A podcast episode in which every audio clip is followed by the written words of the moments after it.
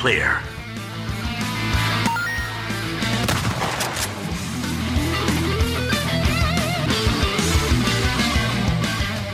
Detonado Cast começando mais um episódio. Eu sou o Rodrigo Ferro, estou aqui com André Dias. Hoje que a gente vai falar sobre a Segunda Guerra Mundial. Ah, não, errei o tipo de história. E também estou aqui com Rodrigo Galho. Que história é essa?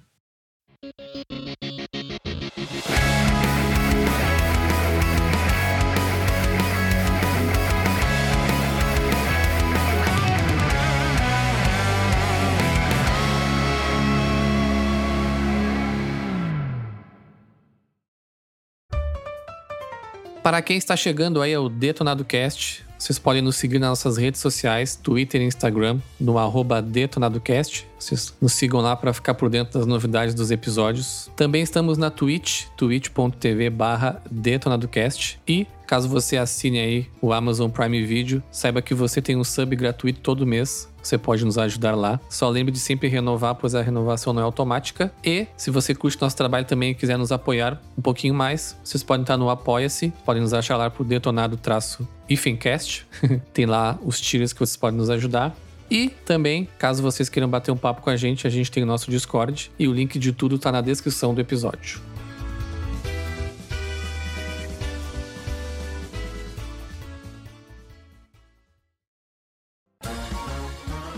História nos jogos. Quando que vocês acham que elas são importantes, quando elas não são importantes? Será que elas são importantes? Será que elas nunca são importantes? Queria bater um papo sobre isso hoje. Outro dia estava ouvindo o episódio do Matando Robôs Gigantes e um dos comentários que surgiu lá foi que em alguns jogos a história ela acaba sendo completamente irrelevante, até pela questão do gameplay, do objetivo do jogo. E até um dos pontos que eles comentaram, que eu não sabia, é que o Destiny 2, por exemplo, um ou dois, agora não me lembro. A própria desenvolvedora acabou tirando tudo que tinha no jogo com relação à história, visto que poucas pessoas se portavam com isso e, a, e o gameplay, aquele looping de gameplay ali, né, os famosos loot, loot and shooters, né, tipo um The Division, por exemplo. Eles acabaram colocando tudo que tem de história no site lá para quem quiser ler, o pessoal mesmo focar só no, no gameplay ali. Ah, já dá pra voltar a jogar Destiny 2 então. Agora tá massa. Já dá, já dá. acho que disse, acho que nunca deixou de ficar legal de jogar, eu acho. Acho que ele sempre continua colocando conteúdo novo. E aí surgiu essa, essa ideia aí de pauta do episódio que eu acho legal da gente conversar do o quanto que a história impacta nos jogos, né? O quanto ela é importante. Ou quando ela é importante, quando ela não é. Eu queria ouvir um pouco de vocês aí, do que vocês acham sobre isso. Que nem diria minha avó, vareia, vareia. é, eu acho que a história só é importante no FIFA, nos outros não. o pior é que o FIFA tem um modo história, né? E é uma trilogia ainda, FIFA 17, 18 e 19. É a Olha mesma aí. história que vai se pelos três ali. Beijo, Giliardo. vale a pena jogar, inclusive. É engraçado porque eu consigo pensar vários jogos que eu gosto pra caralho e não tem história, né? Jogos de corrida, jogos de puzzle. Mas se eu pegar ali o meu, sei lá, top 3 ou top 5 de todos os tempos, assim, é, pessoal de jogos, os primeiros lugares estão ali por causa da história. Então eu fico um pouco dividido nisso, sabe? É, Sim. Parece que jogo. É, tem jogos que eles me, me marcam é, por causa da história, né? E tem outros que acabam não marcando tanto por não ter sido por causa da história. Sim, sim. Os próprios jogos de adventure, né? Como até o que a gente gosta bastante, o Life is Strange. Ele é um jogo que tem que ser, né, bem calcado na história o gameplay acaba sendo bem mais simples, né? Mas hoje eu também eu fico bem dividido assim. E os últimos jogos que me fizeram que eu mais gostei assim nos últimos anos foram jogos que focavam bem mais na questão do gameplay e um pouco menos na história. Por exemplo, Zelda Breath of the Wild, que eu gosto muito assim, um dos meus meu jogo favorito da vida, eu acho. E ele tem uma história simples, simples ali, né? É a famosa história da Nintendo, né? Princesa e tem que salvar ela. Mas a questão do gameplay, exploração e tudo mais é tão forte que a história ela não importa tanto para mim, assim, embora tenha elementos ali, né? Ao mesmo tempo, por exemplo, que tem um jogo como Bloodborne, os próprios jogos da série Souls, é, os Dark Souls e o Bloodborne, eles têm uma história, mas é uma coisa mais escondida e, né, muito, muito em texto. Então, enquanto tu tá jogando, tu não sente, assim, uma narrativa rolando realmente, né? Então, também é um jogo que ele é muito focado em gameplay e que a história não me pega tanto.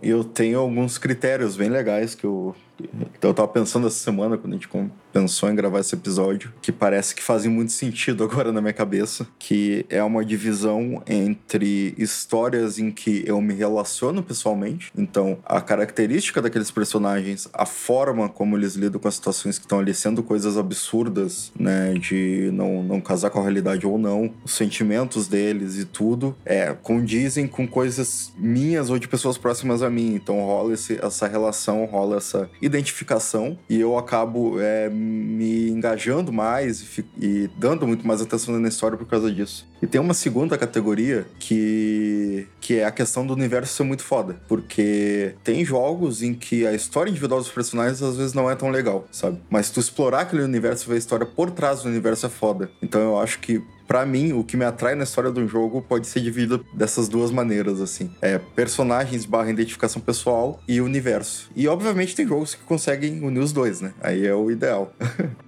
É tipo, eu sou da opinião do André, assim, de jogos que eu me identifico, tipo God of War, que é um cara parrudo, careca, barbudo, que tem filho. me identifico bastante. É brabo. É, não, eu acho que a pergunta até seria se tem algum jogo que ele é muito foda e a história é muito ruim, por exemplo. Eu acho que a gente já pode partir daí. É que aí que tá. Tem jogos muito bons sem história. Eu gosto muito de Tetris. Não existe história. É, não, não. Eu digo um jogo que tem uma história, só que a história é muito ruim e o jogo é muito foda. Sabe? É, eu acho que entra nessas coisas de universo, porque às vezes a história individual do personagem não é tão explorada. Por exemplo, vamos pegar aí. Acho que Skyrim não, mas um, um RPG estilo Fallout, aí um desses que tu cria personagem, né? Às vezes o personagem ali é só um protagonista mudo, né? E tu vai, na verdade, ter uma história muito boa por trás do universo ali. Mas a história dos personagens é ruim próprio Zelda Breath of the Wild que eu te falei. Não que a história seja ruim, ela não é ruim, mas ela é, é simplória, ela é, ela é, mega, mega simples. Porque os jogos da Nintendo normalmente pegam a mesma. Eles, como eles focam muito em gameplay, eles acabam usando a mesma base de história, assim, mudando poucas coisas. Tem uma lore ali, tem um universo no Zelda, mas não é uma coisa, nossa, eu vou jogar o Zelda porque eu preciso saber da próxima história. Não é, sabe? Tipo, tu vai ver milhares de vídeos contemplando esse jogo e nenhum deles vai dizer que a história é maravilhosa ou que é marcante que é marcante é o gameplay do jogo, sabe? A Nintendo é sempre jornada do herói o mais simples possível. Né? Isso, é. Só, só que o gameplay é muito, muito forte. A questão do Dark Souls que eu trouxe, né? O Souls-like. O Dark Souls eu não tenho muita experiência, né? Mas o próprio Bloodborne, ele tem uma história ali, ele tem um contexto que ele te coloca. Só que ele não existe uma narrativa, sabe? Tu sabe que tu é um caçador, tu sabe que tá acontecendo alguma coisa, que tu tá caçando os monstros ali mas não tem uma narrativa que vai te levando como vários jogos. A questão é mesmo gameplay, é tu morrer, tentar de novo tudo mais. A história ela tá nas entrelinhas, sabe? Então ela não faz tanta diferença. Só para mim me situar no assunto assim, a gente tá considerando Bloodborne como bom. Se tu considera o The Division 2 bom, então eu posso também considerar o, o Bloodborne bom. Não, eu tô brincando. Mas tirando a parte da zoeira, The Division é um exemplo também. Não, então, e The Division foi até o jogo que eles trouxeram na discussão lá, que o próprio o cara foi o Beto Tux Stradlari que ele falou. E aí eu concordo com ele que a história The Division, para mim, pouco importa, sabe? Tipo, eu tô cagando pra história do jogo. Eu só quero ir nas fases e jogar com os meus amigos. É a sensação que eu tive jogando com vocês, por exemplo, Ghost Recon Breakpoint. Cara, eu pulei todas as cutscenes. É, mas aí são jogos que, para mim, pelo menos, não faz nenhum sentido jogar sozinho. Eu não tenho vontade de jogar um looter shooter assim sozinho, porque não vai ter nada ali para me apegar naquele personagem, na coisa, mesmo criando ele ou não, sabe? Então eu prefiro jogar só no multiplayer e quando eu tô no meu tempo jogar coisas que têm histórias mais fortes, né? É que esses jogos são feitos para ti criar a tua história. Tu cria a tua história. Eu não. Não é bem isso, eu acho. Não, eu sei que não é isso, eu tô zoando. Não, é, mas é um bom exemplo do Destiny, por exemplo, que eu não jogo, mas é que eles comentaram que a própria desenvolvedora tirou. O que tinha de história no jogo foi retirado, porque o foco é tanto jogar com os amigos e fazer as missões e melhorar equipamento, melhorar, fazer loot e tudo, que, cara, quem quiser a história vai lá no site, ler, porque tu tá fazendo aquilo e é isso. Os jogos como The Division, Ghost Recon, ainda dão contexto, sabe? Ghost Recon não sei se é bem um looting shooter, acho que é ainda, né? Mas para mim pouco importa, assim, sabe? Se tu me disser, ah, a gente é os ghosts, a gente tá nessa ilha aqui, e é isso, sabe? Tipo, a narrativa do jogo ela não é tão importante assim. Nesse caso. Né? É, eu sinto até um pouco de pena de quem tenta fazer história nesse jogo, tipo Ghost Recon. Sempre quando eu vejo assim, tentar emplacar um plot ali, ou, ou tem alguma história, eu sempre penso, ah, meu, tu não precisava, sabe? Gastaram deve à toa aqui. É, eu, eu acho que a indústria podia simplesmente ter eliminado, porque ninguém vai ali tentar entender aquela história ou achar algo legal naquilo ali, saca? É, mas já em contrapartida ao que eu falei, um jogo com história muito foda, ele supera uma mecânica ruim. Supera. Supera. A mecânica não pode ser extremamente ruim, mas se ela for na média, que não atrapalhe. Porque jogos que eu, que eu acho muito foda a história, que são os Adventures, que a gente falou. Cara, se tu for ver assim, tirando, não que seja uma mecânica ruim, mas é, cara, é uma mecânica de A ou B, sabe? E andar pra frente. E são foda pro caralho. Isso serve também para Pessoalmente, anula um pouco os jogos que são datados também. Vou pegar o exemplo aqui do Metal Gear Solid 1, lá do Play, Play 1 ou a versão de GameCube. As mecânicas ali de gameplay são extremamente datadas e pros padrões de hoje são ruins. Mas o, a, história do jogo me, fa me faz ter vontade de jogar 20 vezes aquele jogo, sabe? Por mais que ele sim, seja tão antigo. É um exemplo recente que é que eu falo bastante para vocês, que é o Control, sabe? É um jogo que tem uma mecânica, é um gameplay é, medíocre, assim, na média ali, pra, até na média para baixo, eu diria, em algumas partes. Mas o universo e a história são muito interessantes, assim. Então, tipo, se a história não fosse interessante naquele jogo, o gameplay não, não ele não tem por que pegar, sabe? Pô, é, pra mim foi o contrário. Eu me diverti mais com a gameplay do que com a história dele. O universo é legal. É, eu já ia dizer pro Ferro. O universo eu achei legal. A história o plot eu achei ruim. Sim. Eu achei Sim. fraco. É, isso daí é, o, é, uma outra categoria que até o, eu ia trazer mais tarde, mas já que trouxemos. O control também, o que me pegou assim um pouco nele foi a mecânica de tu quebrar as paredes, jogar nos caras e tal. Porque, cara, esses jogos que a história tu tem que ler muito, me perde, sabe? E eu acho que perde muito o público. Não, e, tipo, ah, o universo é muito foda se tu entrar na biblioteca e ler os 50, 60 livros que tem ali dentro, tá ligado? e o control é muito isso. Sim, Uh, sim, eu concordo, mas aí tem a questão que quem está escrevendo esse tipo de história tem que entender que quem quiser jogar reto, né, sem olhar para os lados, tem que entregar uma história coerente. Quem quiser saber mais, né, Sim. consegue olhar para os lados, sabe? O peso de tu ler um arquivo não pode ser tão grande quanto a história que tu está contando no teu caminho principal, sabe? Tem que ser um extra, tem que ser uma coisa que vai agregar o control ele te obriga a ler. Porque, tipo, cara, do nada aparece um telefone que faz um monte de coisa e tu não sabe se tu não lê, tá ligado? Não faz sentido nenhum tu ter, tu ter aquilo ali sem ler. Cara, não sei, eu não me lembro de tudo agora, até tô rejogando, mas eu acho que tem coisas realmente que. Talvez é porque como eu lia, né? no meu inconsciente era, tudo ficou a mesma coisa, assim. Teria que prestar bem atenção se, se jogasse sem olhar pros lados, ele. Eu, eu tô aqui para te lembrar, porque eu não li nada e, cara, não faz sentido nenhum se tu ler nada. É, e pode ser um problema de balanceamento mesmo. Mas sobre o que o Ferro falou aí antes, eu acho já, já acho importante no início da discussão de separar isso também, né? Eu acho que já casa bem. É, obviamente, história pode ser separada em. pode ser separada em, sei lá, milhões de subdivisões.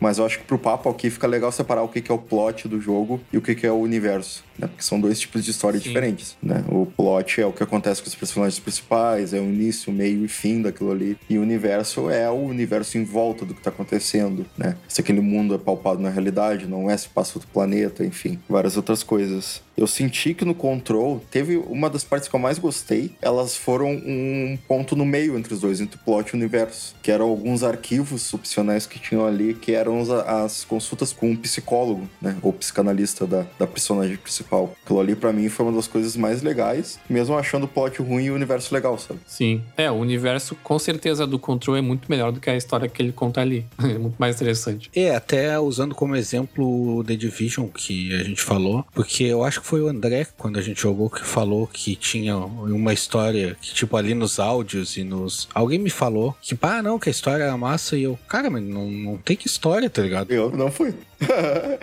eu só fui jogando e atirando. não, foi tu então. Alguém me falou e eu falei assim, ah, mas não tem história.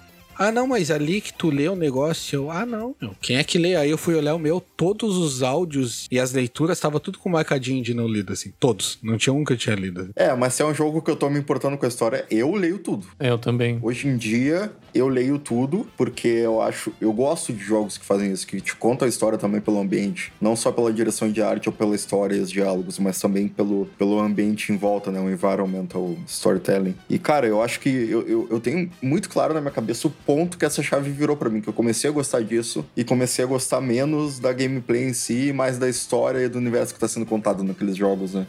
Que foi quando eu joguei o primeiro The Walking Dead da, Da Telltale. da Telltale, né? Que foi o, acho que foi o primeiro jogo na vida que eu chorei jogando, É um baita jogo. sabe? E aquilo ali pra mim é quando eu entendi o que que era, ali eu entendi o que que era contar uma história dentro de um jogo, passar emoções dentro do jogo. E, e dali pra frente eu comecei a prestar muito mais atenção nessas coisas, né? Então hoje em dia eu sou o rato do- dos arquivos ali. Eu leio todos os papéis, todos os áudios, eu escuto tudo e, enfim, a não ser que seja um jogo tipo The Division mesmo, né? Que eu tô ali só pra fazer algo mecânico. Mas eu lembro que, que antes de eu jogar, eu era também mais um mecânico. Eu jogava mais MMO, que era repetição. Jogava mais CS, que era repetição. Hoje em dia eu ainda jogo esses jogos, mas eu tenho... Eu dou menos valor pra eles e, e mais valor em jogos que tem uma narrativa, sabe? É, tu falou que o primeiro jogo do Walking Dead que tu jogou foi o primeiro jogo que tu chorou, então tu jogou Dark Souls errado, meu. Como assim? Se tu não chorou jogando Dark Souls, tu jogou errado. Sim, mas eu joguei antes, né? Chorou de raiva, só se for no É, eu, eu, eu joguei The Walking Dead antes do Dark Souls. The Walking Dead. Fica a dica que vale muito a pena jogar. Eu não lembro se foi lançado antes ou depois, mas eu, mas eu acho que o Dark Souls eu joguei depois.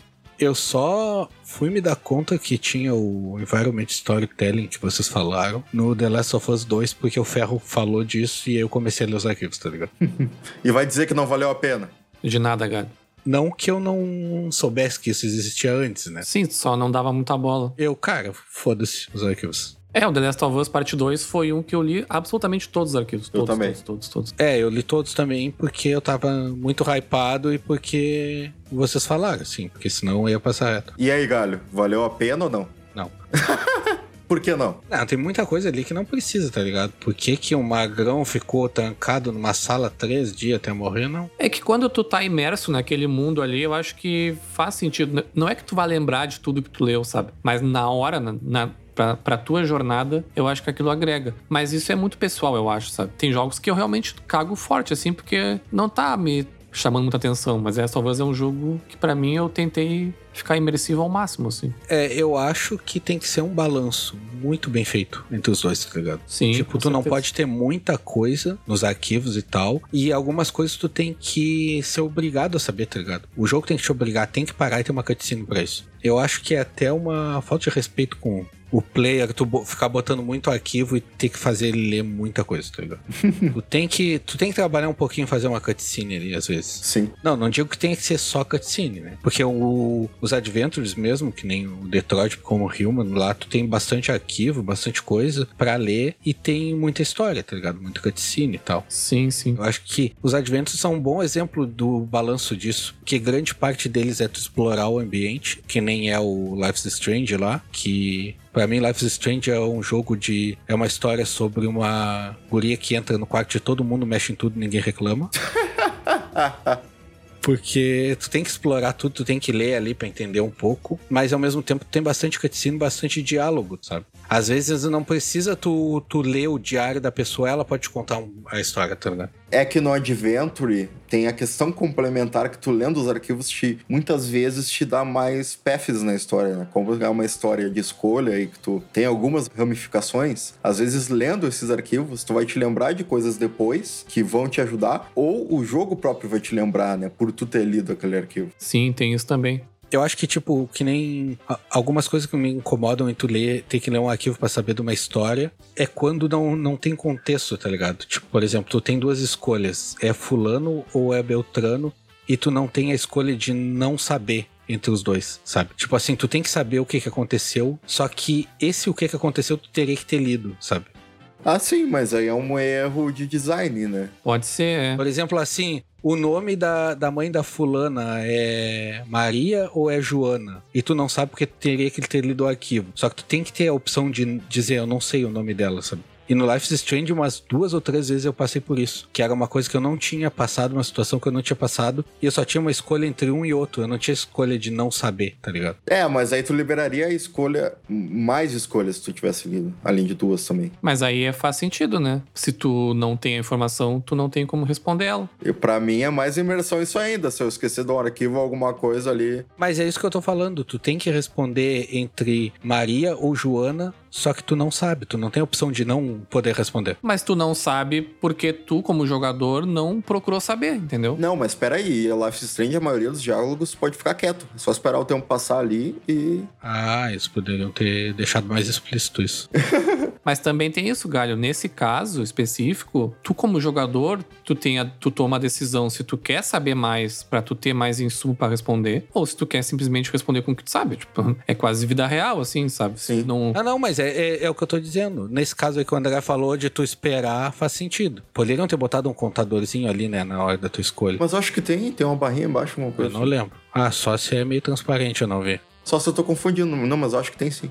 O que eu acho que, que tu fala que tu não gosta, e eu concordo contigo, e até faço um paralelo com a discussão que a gente teve lá no episódio do WandaVision, que é a questão dos easter eggs, é que, por exemplo, se tu vai assistir um filme, hoje nos filmes de heróis, super-heróis principalmente é o que mais acontece. Tu tem uma história ali do X, ah, Capitão América vai lutar contra o Caveira Vermelha e, ma- e matar ele. Essa é a história do filme. E no meio dessa jornada, tu tem muitos easter eggs. Ah, aqui tá o martelo do Thor que apareceu não sei aonde. Aqui tá não sei o que lá. Isso tudo, esses easter eggs, são extras. São coisas que se tu pegar legal, tu vai dizer, pô, olha só que massa, tinha o martelo do Thor ali. Mas tu não pegar, tipo, foda-se, entendeu? Não vai fazer diferença na história. O que eu entendo do environment storytelling, e que eu acho que quando ele é bem feito, né, faz sentido, e que a maioria dos jogos bem feitos eu acho que fazem isso é: tu tem a história principal, beleza, a narrativa que o cara quis contar ali, o roteirista, e o, o entorno é construção de universo, entendeu? Pra tu entrar mais naquele mundo e ficar mais é, imerso. Que é o que acontece com The Last of Us Part 2. Tudo que tu lê, e se tu tá imerso naquela história naquele momento, aquilo te deixa mais imerso. Puxa, aconteceu tal coisa, sabe? Isso aqui tá desse jeito porque aconteceu não sei o que, não sei o que lá, sabe? Então isso vai te construindo. Mas se tu passar reto, o jogo continua te entregando a mesma narrativa, sabe? Não muda nada. Só agrega perder esse tempo, digamos assim. Gastar esse tempo, né? Sim, sim, esse extra eu concordo que é, que é bom de ter. Porque se tu não quer, tu passa reto, né? É Como eu disse, tu não pode colocar o peso de um arquivo igual ao peso de tu contar a história ali numa cutscene, sabe? Tem que ser balanceado. Mas eu até acho que o arquivo, entre aspas, que a gente tá comentando, pode ter um peso. Mas tu pode, tu tem que ter a opção de ele não ter peso, tá ligado? É, mas aí tu tá pensando em jogos de escolha, né? Um The Last of Us, por exemplo. Ele não tem escolha nesse caso. É, tu não tem escolhas, né? O Resident Evil 2 mesmo é um. Tanto o remake quanto o original. Ele tem muitos arquivos bem legais, assim, que constroem muito mais aquele universo, assim. Tu sabe o que aconteceu com alguns personagens, mas não atrapalha a história. Mas eu concordo que tem casos que é exagero mesmo. Eu tava vendo aqui o Skyrim. O Skyrim tem 307 livros no, no jogo. E o mais longo deles tem 16 ou 17 páginas. Se fizer uma média de 10, aí tem umas 3 mil páginas de livros dentro do jogo. Aí é coisa demais mesmo. Sim, sim. É até bom trazer esse ponto que o Ferro falou do Resident, porque o Resident Evil, o 2, o 1, o 2 e o 3, a gente consegue ter esse paralelo se a, se a história segura um jogo com uma mecânica mais fraca e tal, porque eles foram remakes feitos com mecânicas bem melhores e não pegaram tanto que nem os normais que a gente focava mais na história, principalmente. Como assim? Ué, os, os atuais eles têm mecânica bem mais foda que os antigos. Tá, mas tu disse que eles não pegaram tanto. Como assim? Não entendi. Não fizeram tanto sucesso que nem os antigos. Ah, mas é que fez, né? Com certeza vendeu bem, que foram. Principalmente o 2 foi bem sucedido. E tu tem que pensar que é um pouquinho mais focado também pra galera das antigas, né? A galera que jogou o 2 original, o 3 original. O, o remake em si geralmente já é um pouquinho mais nichado. É, só pra ficar claro pro ouvinte, eu tirei essa fonte da bunda, assim. Não sei se vendeu menos que os antigos. O 2 foi muito bem recebido. Foi pra muitos veículos melhor jo- um dos melhores jogos do ano. O 3 é que realmente passou meio despercebidão, assim, porque. Mas não é ruim também, só não é tão bom quanto o 2. É, mas eu não sei se eu sou um velho palha, mas eu É. prefiro jogar o 3 do Play 1 do que o novo. contradizendo tudo que eu sempre falo de vamos jogar os jogos novos. Pois é, tá, tá te contradizendo. tu diz por 44 episódios que não é pra jogar jogo velho, agora tu me diz isso. É. Não, mas é que eu não joguei o novo, então eu tô, tô dentro do que eu, do que eu falo. é ruim de qualquer jeito.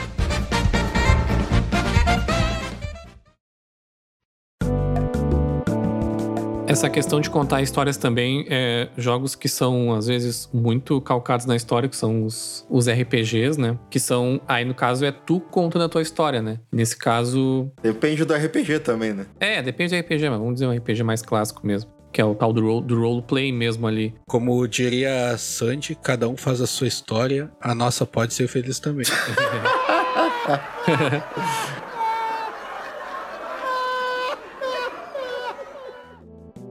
E nesses casos, é, hoje a gente tem Talvez os RPGs japoneses ainda, eu não sei também. É, é, na real existem duas vertentes, né? Eu acho que hoje em dia, desde sempre, os, os, RPGs japoneses, eles foram mais focados em histórias fechadas, né? Histórias de início fim, ali que tu vai viver aquele personagem, mas tu não vai ter, tu não vai criar um personagem, tu vai ter escolhas e tudo, né? Tu vai representar ele, mas a história tá pré-feita. E os ocidentais sempre foram mais dessa coisa Elder Scrolls, Fallout, né? Tem que pensar que esses jogos não são novos, né? Os jogos da década de 80 e 90 de PC, aquelas caixas gigantes Tinham muitos RPGs que eram assim, de tu criar o personagem do zero, criar uma ficha gigantesca, viver aquela história, ter várias escolhas, até essa própria questão de adventure que a escolha não é nova também. A gente tinha os jogos do Ultima, tinha os próprios jogos que utilizavam os, os primeiros né, sistemas lá, o D&D 1, D&D 2 e tudo. Então eu acho que o Ocidente ficou mais mesmo nessa questão do RPG livre, que tu cria teu personagem, tu faz o que quiser. E o JRPG, né, o japonês sempre foi mais fechadão, né? Série Tales, Final Fantasy. Tu não cria um personagem geralmente no Final Fantasy, sabe? Que o ocidental é bem a representação do RPG de mesa mesmo. Sim. Mas no, no jogo, né? E nesses jogos, é, o peso da tua escolha é sempre muito grande, né? Então a história ela é contada um pouco diferente, assim. E normalmente nesses jogos, a história ela faz muita diferença, assim. A não ser que tu realmente seja só querendo jogar no gameplay ali. Mas muitas vezes é aquilo que tu tá passando por aquele, com aquele personagem, as escolhas que tu tá tomando, que fazem a diferença no final. Cada pessoa tem uma experiência diferente jogando, né? É, o RPG ocidental é tão. Tu cria a tua história que, tipo, Diablo, por exemplo, principalmente o 1 é total environment storytelling. E, tipo, quando eu joguei, nem eu nem meus amigos, ninguém sabia inglês e a gente ficava meio que inventando qual era a história do Diablo. E funcionou, tá ligado? Ah, isso aí é clássico. Sim, é, o, o Diablo é um exemplo que tem história mais linear, mesmo sendo ocidental e tendo criação de personagem.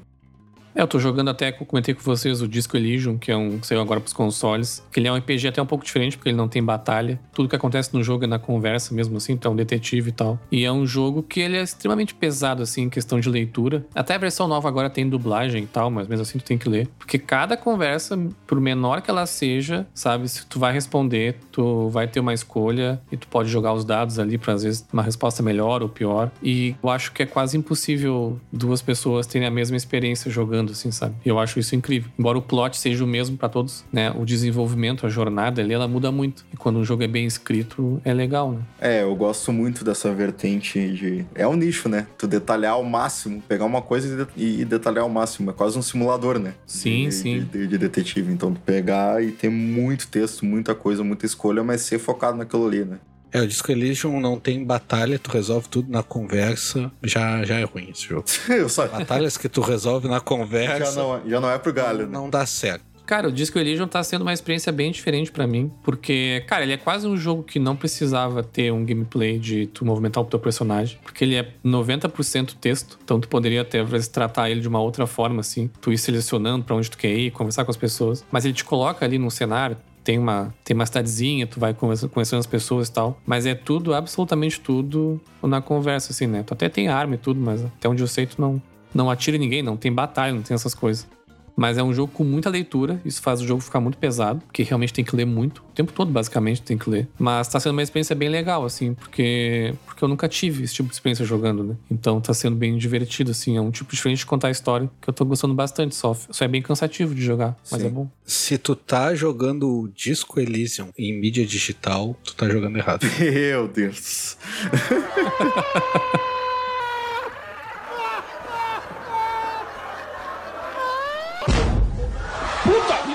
E é mídia digital, sim.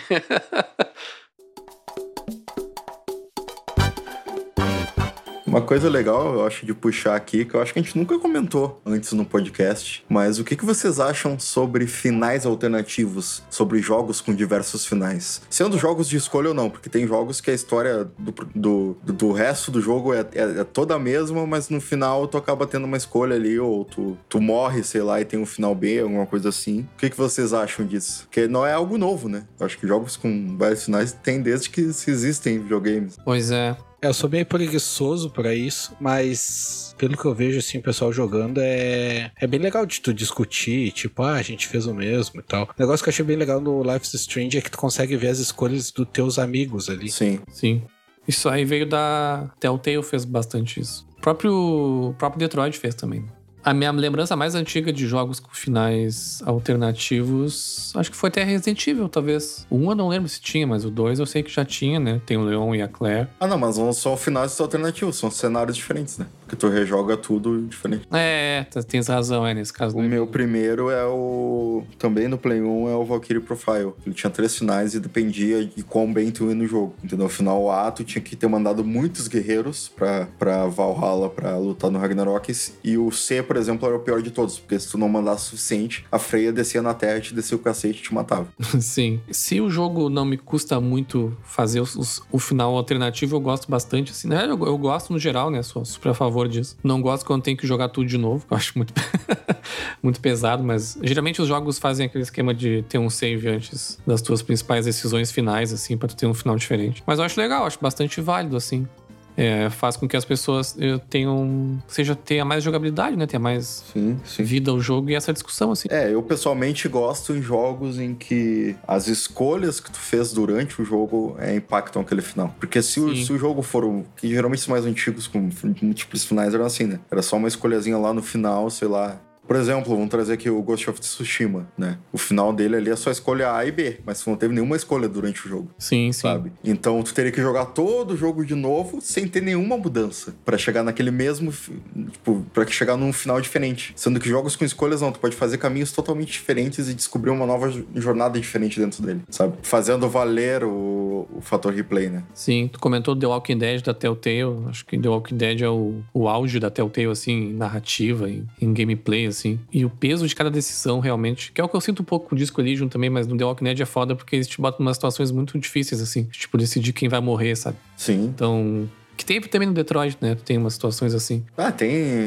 É, é, é. Life is Strange também tem. Life is Strange tem também, é. Essas decisões são bem difíceis, assim, sabe? E são bem legais. Eu gosto de, eu gosto de jogos que me colocam nessa situação, assim. Que é diferente, por exemplo, e aí tô trocando pra outro tipo, da narrativa do The Last of Us Parte 2, por exemplo, que ele te coloca em dois lados diferentes, Sim. mas tu não tem escolhas, entendeu? Sim, sim. Tu- e aí tu tem a sensação contrária, porque às vezes tu não quer estar fazendo alguma coisa e tu tá fazendo. O, o Ferro comentou esse negócio de, tipo, escolhas que.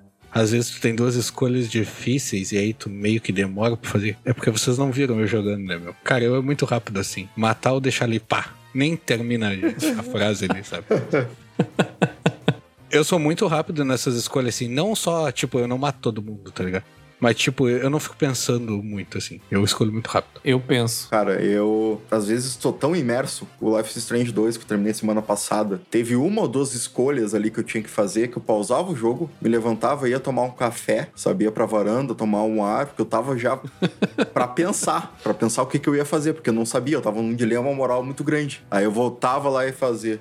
O André era o meme do Pablo Escobar, aquele parado, sabe? Sentado numa cadeira. É, tipo, às vezes eu tô tão imerso, cara, que eu tenho que dar um. Tipo, eu pauso o jogo e, e vou tomar um- uma água, um café pra pensar naquilo ali. O que que eu vou fazer, sabe? Aí fico ali 15, 30, 45 minutos, depois volto lá e faço. É, então tu tá jogando Life is Strange certo, né, meu? Tu para o tempo pra pensar o que, que tu vai fazer e depois volta e fala. Cara, eu já fiquei de cara que eu tive que subir lá em cima do, do dormitório pra lidar com a guria aquela. Bah, por mim tinha acabado ali. Não tinha voltado no tempo. Na grande maioria dos jogos, eu jogo tomando decisões que eu, eu, Rodrigo, tomaria normalmente, sabe? poucos são os jogos, agora nem vou lembrar algum, mas já, já aconteceu, que eu encaro uma persona, assim, sabe? Tipo, ah, esse personagem eu vou tomar decisões desse jeito. Tanto que, cara, todos os jogos eu sou, que tem, que eu posso ser bom ou ruim, eu sou sempre bom, tá ligado? eu não consigo ser ruim no jogo. Bah, então eu sou uma péssima pessoa se, se a gente vai levar isso em consideração. Eu mato um inocente no Red Dead Redemption 2, cara, só falta eu me entregar na polícia lá, porque não tenho o que fazer. Bah, eu no Red Dead, quando eu joguei, o carinha correu, morreu. Se ele correu, levou tiro. Pra mim depende. E voltando àquela coisa de ir a fundo demais até. Porque, tipo, se é um personagem que eu tô sendo colocado na pele dele, mas ele já tá pronto, a história dele já tá ali, eu vou tentar entender as motivações da- daquele personagem, a personalidade dele e construir a partir dali pelo que eu acho que ele faria. Se é um personagem que eu crio pensando como eu, sem assumir uma outra persona, aí eu vou tomar as decisões como, como eu mesmo, sabe? Sim, é, eu meio que tomo as decisões como eu nos dois casos. Eu acho que eu tenho que tre- treinar um pouco esse outro aí que é mais interessante, até pra dar uma dinâmica diferente pra mim. É, eu prefiro que me imponham a história do personagem. Porque, tipo, o Cyberpunk mesmo, eu fui criar um personagem e ficou uma porcaria. tipo, fui criar, bah, vou fazer aqui um, um storytelling, botar uma roupa nele que. ficou- Bah, ficou um lixo, cara. Mas o Cyberpunk é um jogo que as tuas escolhas, infelizmente, não alteram tanto o mundo ali, então fica tranquilo quanto a isso. É, é, cara, eu até tava vendo hoje um vídeo sobre isso. Sobre jogos de um mundo aberto em que as tuas escolhas alteram definitivamente o mundo do jogo. Deu o exemplo do Breath of the Wild aí, que tem aquela cidade que tu constrói, né? Sim, Tu sim. junta os materiais lá e tal, constrói, seleciona os moradores dela. Deu o exemplo do Fallout 3, que tem uma cidade que tu pode decidir jogar uma bomba lá e a cidade não vai existir mais durante o resto do jogo, sabe? Cara, Fallout 3, a minha experiência jogando a primeira vez, eu entrei na primeira cidade e apontei sem querer arma pra um cara. Cara, a cidade, eu não conseguia mais entrar na cidade. eu, eu entrava na cidade e vinha a cidade toda pra me cagar pau. É, Caralho, meu, olha isso. Isso, isso pra mim é imersivo demais, esse tipo de detalhe, sabe? Porra, Sim, eu sim. escolhi bombardear aquela cidade lá, ela não vai existir mais dentro do jogo, sabe? Sim. É, são escolhas, né? Mas eu acho, eu acho legal todas essas opções, assim. Tem muitos jeitos de contar a história, né? Até aquele jogo que eu te indiquei que tu jogou lá, o Oxenfree. Sim. É um joguinho super simples, mas que eu acho que eles inovaram um pouquinho na questão de escolhas de. Ele é basicamente um adventure, né? Mas eles criaram a dinâmica das conversas que parece conversa mesmo. Sim. Então, demais. tipo, não é aquela coisa de tu tá conversando. O personagem te diz uma coisa, aí tu fica parado e define o que vai fazer. Algumas opções de resposta já aparecem enquanto eles estão falando. Tu pode, inclusive, cortar ele e falar, e falar Se sabe? eu responder quando eles estão falando, vai cortar, aí depois eles vão tentar retomar o raciocínio depois, a entonação de voz muda às vezes. Eu, eu, eu tive a impressão até que algumas linhas ali eram gravadas em duas entonações. Pode ter sido só impressão minha, mas cara, essa questão do diálogo pareceu muito natural naquele jogo, muito bom. É, e eu achei isso muito bom, assim, porque te coloca em situações que tu não costuma estar, né? Tipo, tu- realmente, na vida tu tá tomando decisões muito rápido, assim. E ali tu acaba, às vezes, indo pra um caminho que às vezes tu nem queria, mas no nervosismo ali tu acabou respondendo sem querer, ou não respondendo, sei lá. Achei bem interessante, assim, é um jeito legal de contar a história também. A desenvolvedora que fez esse jogo tinha que dar uma aula pra CD Projekt, então, porque, cara, o Cyberpunk, o teu personagem grita do nada, assim, quando ele tá conversando. tipo, tu vê que é totalmente fora aquele diálogo, assim, do- da história, sabe? É, mas é, eu acho que tirando o Fallout, que é bem conhecido pelos diálogos, geralmente a interpretação e diálogo em si, em jogos desse estilo, não são tão boas, né? Porque tu pensa que, tu, sei lá, tu tem 10 milhões de linhas ali pra gravar e pra escolher e tudo, então a qualidade não vai ser a mesma que o The Last of Us, tem uma história fechadinha, sabe? Mass Effect é um bom exemplo também. Sim, é, por isso que eu sou mais a favor de uma história fechadinha. Eu acho que tu consegue contar melhor a história assim e te pegar mais, sabe? É, Daqui a pouco tu fica, tu fica meio perdido nas escolhas ali. É, acho que são experiências diferentes, assim, mas, cara, o gosto é gosto. É, eu não consigo, por exemplo, assim, ó, pegar um Adventure e me focar tanto na história, assim, tipo, na linha que eu tô seguindo, tá ligado? Eu sempre fica na minha cabeça, pai, se eu tivesse feito outra coisa, sabe? Não consigo focar tanto quanto um jogo que eu tenho certeza que eu só tinha aquele caminho, sabe? Por aí. Tipo um The Last of Us e tal. Mas talvez seja isso que o jogo queria te provocar mesmo, né? Essa, essa pulga atrás da orelha. Não é isso que o jogo quer te provocar. Mas eu digo que eu não consigo ficar tão imersivo na história, sabe? Porque eu sei que tem outra opção. Sim, porque tu fica pensando demais. É, é, tem que entrar no mundinho ali. This action will have consequences. É, que nem o The Last of Us, que não vamos dar spoiler aí, mas acredito que todo mundo já até jogou. Que tem. Vocês sabem ali que tem situações que, cara, se tu tiver escolha, não é o mesmo peso, sabe? Se tu pudesse escolher. Até porque se tu pudesse escolher, com certeza tu não ia fazer o que o jogo te obrigou a fazer. É que eu, di- eu digo que varia porque os dois tipos de jogos eles são construídos de formas diferentes. Não só na gameplay, mas na, na, na, es- na escrita da história. A escrita de um jogo linear não é a mesma escrita de um jogo não linear, entendeu? Muda a forma que a história é contada, muda como, como o roteiro é escrito, sabe? Muda várias coisas. Então, tipo, eu não consigo dizer que um ou outro é melhor, porque geralmente jogos que são lineares foram feitos para ser lineares, jogos que não são foram feitos para não ser, sabe?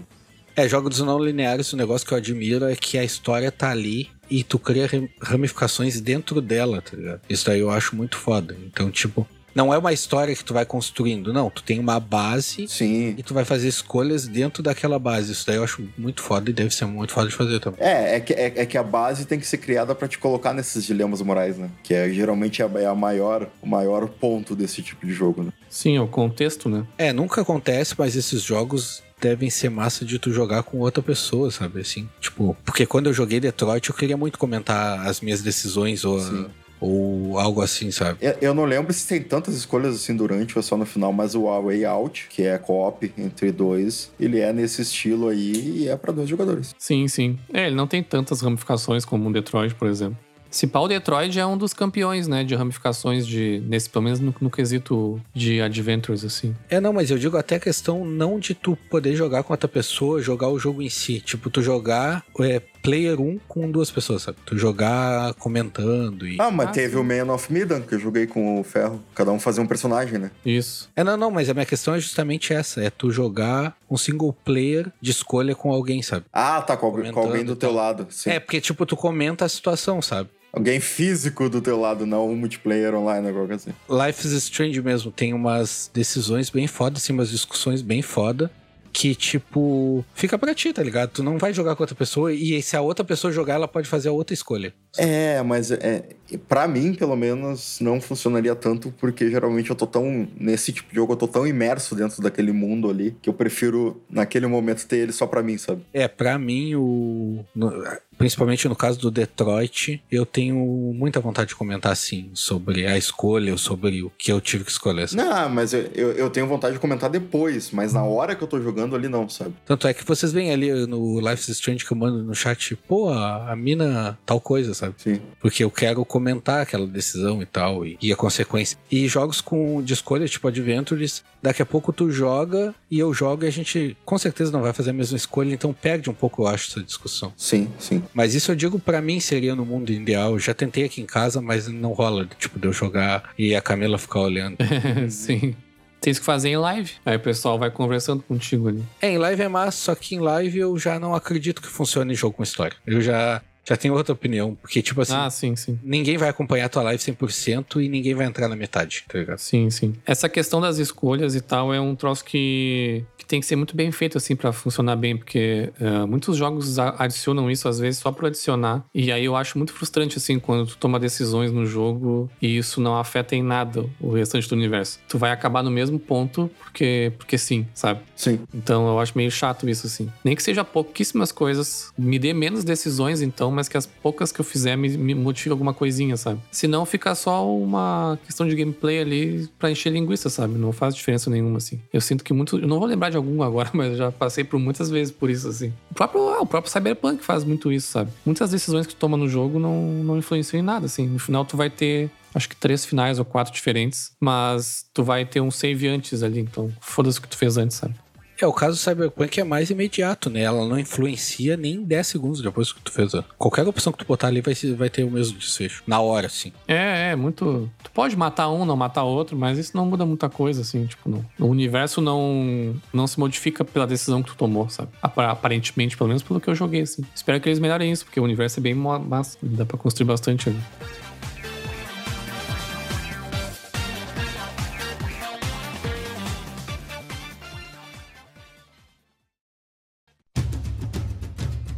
Um ponto que a gente não tocou aqui é que a história também a gente acompanha com os olhos, né? Não só com os ouvidos ou com, com controle ou com todo o resto. E eu acho que é uma peça muito importante, né? Principalmente hoje em dia, que as coisas evoluíram tanto, né? O, no storytelling, as cinemáticas, a captura facial, né? A dublagem dos personagens, o motion capture, sabe? O que, o que, que vocês acham disso? O que que... O quão isso importa, né? O quão... Qual é a, a cota boa de ter cutscene dividida com gameplay. Mais cutscene, menos o gameplay, mais gameplay, menos cutscene, esse tipo de coisa. Eu gosto, eu gosto bastante. É, eu até dividiria essa questão da cutscene em, em duas, mas é só por uma questão técnica mesmo, mas que para mim às vezes influencia um pouco, que é quando a própria cutscene ela tá rodando dentro do gameplay do jogo ali, né, na engine mesmo. Sim. Ou quando eu troco 100%, né, vai vira uma cutscene. É, e, e tem jogos que tem os dois, né? Tem jogos que tem os dois, é. Eu gosto mais quando tá rodando na engine, porque fica mais imersivo. Tu não, ele não te tira daquilo ali. Principalmente jogos que tu tem um personagem criado, alguma roupa, alguma coisa. Agora, hoje em dia, acho que acontece bem pouco, né? Tu tá com uma roupa preta e tá na cutscene, tu tá, sei lá, com a tua roupa original lá que começou o jogo. Que acontece pouco, assim. Um exemplo bom foi The Last of Us Part 2, às vezes, que tu nem vê que trocou, sabe? É Sim. tão natural a troca de um pro outro ali. Mas gosto bastante, assim, tipo, e tá cada vez melhor mesmo, né? É, e o gráfico é tão fiel, né? Também tem que ter isso, né? Sim. Mas eu não me incomodo que troque, por exemplo, que nem eram os jogos do PS1 lá, que tu tava com o gráfico totalmente nada a ver e trocava uma cutscene. Isso daí não, não chega a me incomodar. Sim, a própria, própria Blizzard, né? Tem, acho que a Sim. maior reputação em cinematics que existe é da Blizzard. E, E a gente tem o as, Kojima, né? e as cinemáticas são totalmente diferentes dos jogos, né? É, pra mim, um, um bom balanço entre isso, que foi a questão que o Ferro levantou, é tu ter assim, ó, eu tenho uma cutscene no ponto A e uma cutscene no ponto B. E tu pode transicionar entre o ponto A e o ponto B quanto tempo tu quiser, tá ligado? Vamos dar um exemplo de The Last of Us 2. Eu tenho uma cutscene numa porta e outra cutscene na outra. Entre essas duas portas, cara, tu pode ficar três horas ali luteando, matando ou fazendo o que tu quiser. Eu acho que é um, um balanço bom que tu, tu faz teu jogo, tá ligado? Se eu quiser passar correndo entre as cutscenes, eu posso. Se eu quiser ficar meia hora ali atirando em garrafa, sei lá, eu posso também. Eu não gosto disso quando o jogo te tira a sensação de urgência, sabe? Às vezes tu tá numa situação super urgente, assim, de. Dá um exemplo, nada a ver aqui, sei lá. Cara, raptaram meu filho e levaram pra aquela casa ali. É. Aí, tipo, e aí eu, aí eu vou ficar três horas matando o cavalo lá no outro lado do mapa, sendo que meu filho tá sequestrado aqui, sabe? Eu- isso às vezes me quebra um pouco a imersão, assim, mas eu entendo que é uma questão de escolha mesmo, sabe? O jogo, ele fu- funciona daquele jeito num todo. Então, mas aí, aí no momento da que tu precisa ter a urgência, ele não, tu pode não tê-la. Isso é uma coisa que acontece, sei lá, em 90% dos jogos e que me quebra muito a imersão. Sim, eu acho bem bosta isso. Ah, jogo de mundo aberto é 100%, mano. Não tem nenhum que seja urgente. Às, às vezes eu, é, tipo, só um jogo de mundo aberto, às vezes eu deixo o lugar lá e vou direto pra onde eu sei que tem a cutscene e depois eu volto pra lutear. Depois que tiver terminado aquele arco ali. Porque eu não quero quebrar, eu quero saber o que acontece depois e também não quero, né, quebrar essa imersão de estar ali na, na sensação de urgência, como tu falou, né? Tendo que salvar alguém, tirar o pai da forca, É. sei lá. É, o brabo é quando o jogo te obriga, né? Te obriga a tu lutear, porque se tu não vai voltar lá depois. Isso, isso é. Jogos lineares não tem muito o que fazer. The Last of Us teve uma parte que eu saí lá da igreja e aí não, não tinha como voltar pra lutear. tá? Ah, fiquei muito de cara. E só pra fechar das cutscenes, nós temos aí o nosso mestre das cutscenes, o Kojima, né? o final do Death Stranding teve uma hora e meia. Nossa senhora. É um filme. É. Eu, eu lembro que eu tava no finalzinho, eu pensei, cara, eu não vou jogar hoje, porque eu sei que eu não vou ficar uma hora e meia. Eu já sabia, né, que era uma hora e meia. Aí eu retomei no outro dia, joguei mais uns 20 minutos, sentei. Cara, eu assisti um filme. Pior que, cara, eu, eu gosto desse estilo de coisa. É, cutscenes muito grandes não me incomodam, geralmente. Porque para mim parece o, o fim de um ciclo, muitas vezes. Eu tive aquele tempo de gameplay que eu aproveitei e tal. Agora eu vou focar na história e vou entender que aqueles personagens estão ali e o que que tá acontecendo, sabe, no universo. Sim, sim. Eu não me importo se a cutscene tem 5, 10, 15, meia hora, uma hora, sabe? É, eu gosto de focar bastante na cutscene também. Cara, The Last of Us, pra, o 2 foi muita cutscene, mas, cara, pra mim eu curti todo momento assim, ficava torcendo por uma próxima, sabe? Pra mim, o The Last of Us Part 2 é o balanço perfeito entre cutscene e gameplay. É, pra mim, os jogos da, da Sony, assim, eles são o balanço perfeito entre o, o jogo, gameplay e o adventure, tá ligado? Eles, pra mim, são, tipo, The Last of Us, pra mim, é o meio termo entre um adventure muito foda e um jogo de ação muito foda, sabe? Porque ele tem muita cutscene e tal, apesar de tu não ter tanta escolha, Sim. mas ele tem bastante cutscene e história bem na vibe dos adventures e tal, e tem a parte de gameplay, eu acho que é um balanço muito bom. E é engraçado, né? É massa o quão, com os recursos que a gente tem hoje em dia, as coisas ficam mais cinematográficas, mais hollywoodianas, às vezes demais, né? Mas, cara, às vezes é jogo de câmera muito parecido como se estivesse fazendo uma gravação do filme real ou de uma situação real, luz. Sim, é uma cena dirigida como se fosse um filme, né?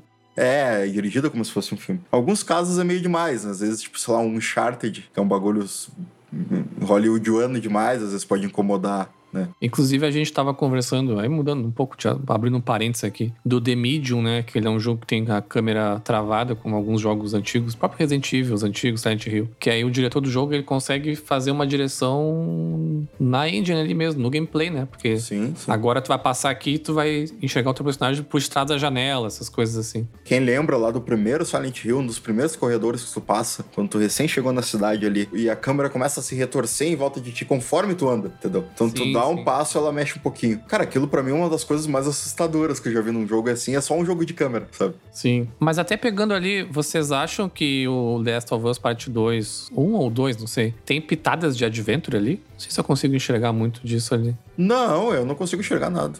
Não, não, não, não. Eu falei no sentido de história mais desenvolvida, sabe? Ah, sim, mas acho que não tem. Mas não precisa ser um adventure pra ter uma história desenvolvida, né? É, só a questão da, da, da, boa história na narrativa mesmo. O adventure ele é bem na questão das escolhas, puzzles e coisas assim. Esse negócio que o Ferro comentou de cutscene na, na engine, a gente tem aquele negócio também que tem bastante God of War, que é tu, tu interagir com a cutscene, tá ligado? O Quick Time Event. É, ex exato. Isso daí, por vezes, me incomoda um pouco quando é demais. Por exemplo, o God of War 3 eu não conseguia prestar atenção nas animações de tanto Quick Time Event que tinha. Tu te incomoda porque tu bota o controle pro lado, que nem eu, e daqui a pouco tem um Quick Time Event, tu tem que pegar o controle tri rápido pra apertar o botão. É, nem isso, mas eu, eu não consigo me concentrar por causa do Quick Time Event, tá ligado? Sim, sim. E eu já vi uma evolução muito grande no, no 4 sobre isso. Sim. Que o 4 tu não tem tanto Quick Time Event. Tu é. tem o primeiro e o último, tá ligado? Tu não tem aqueles intermediários. Eu não gosto de Quick Time Event porque eu acho que ele, ele é uma gimmick, sabe?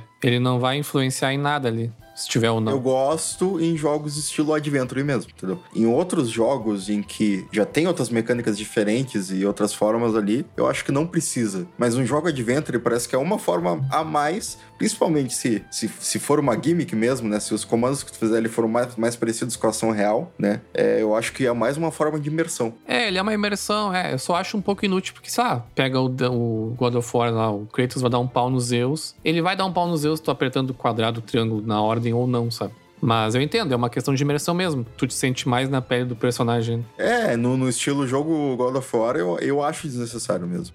É, não, mas no 4, é, é a questão que eu levantei. No 4, cara, isso para mim é perfeito. Porque no 3 tu tem Quick Time Event o tempo todo. Tu dá um soco é um, tu dá um chute é outro. E agora no 4 não, tu tem a primeira vez, tipo, acertou o primeiro, ele faz toda a cena de, de destruir o cara e acabou. Tu não tem, não fica a cada soco que tu dá fica dando um, dois, três. Tem alguma vez que outra, mas não tem tanto. Isso daí é uma evolução que eu notei no God of War e que eu curti bastante, saca? A questão do Quick Time Event eu gosto quando, por exemplo, tá caindo um prédio e tu tem que segurar, tá ligado? Em alguma coisa. Eu acho que fica bem mais imersivo. Ah, é Uncharted. Tu vai gostar de Uncharted. ah, Uncharted, God of War, até The Last of Us tem isso, sabe?